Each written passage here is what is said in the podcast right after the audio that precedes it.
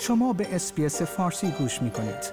با رفتن به sbs.com.au به اخبار و گزارش های بیشتری دست خواهید یافت.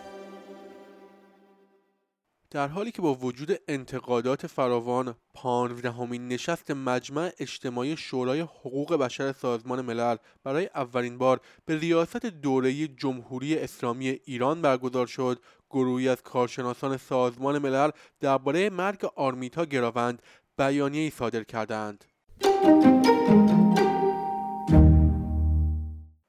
گروهی از کارشناسان سازمان ملل با صدور بیانیه‌ای گفتند که از جان باختن آرمیتا گراوند شوکه هستند و خواهان تحقیقات مستقل، سریع و بیطرفانه در مورد مرگ او شدند. این بیانیه در روزی منتشر شد که با وجود انتقادات فراوان پانزدهمین نشست مجمع شورای حقوق بشر سازمان ملل برای اولین بار به ریاست دوره جمهوری اسلامی ایران برگزار شد در این بیانیه که به امضای جاوید رحمان گزارشگر ویژه حقوق بشر در ایران آمده نوشته شده است زنان نباید به دلیل پوشیدن یا نپوشیدن لباس خاصی تنبیه شوند و بدون شک نباید در معرض خطر از دست دادن جان خود قرار گیرند.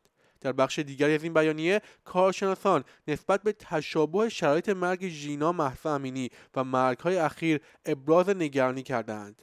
آرمیتا گراوند دختر 16 ساله بود که در مترو تهران از ناحیه سر آسیب دید و بعد از سپری کردن چند هفته در کما جان باخت. به گفته مقامات جمهوری اسلامی دلیل این موضوع افت فشار بوده است. اگرچه برخی از فعالین حقوق بشری می‌گویند دلیل مرگ تذکر خشن مأموران حجاب بوده است. نرگس محمدی فعال حقوق بشر و برنده جایزه صلح نوبل در این رابطه در بیانیه‌ای نوشته بود رفتار حکومت نشان از تلاش برای ممانعت از آشکار شدن حقیقت در مورد آرمیتا دارد. رسانه حقوق بشری رادیو زمانه به نقل از منابع آگاه گزارش شده است که در روزهای گذشته خانواده گراوند نسبت به برگزاری مراسم هفتم آرمیتا تحت فشار فراوانی بودند و سرانجام این مراسم تنها با حضور تعداد معدودی از آشنایان خانوادگی برگزار شده است.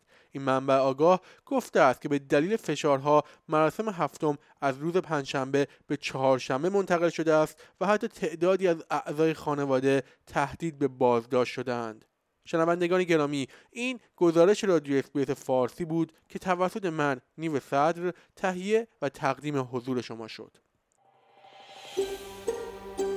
آیا می خواهید به مطالب بیشتری مانند این گزارش گوش کنید؟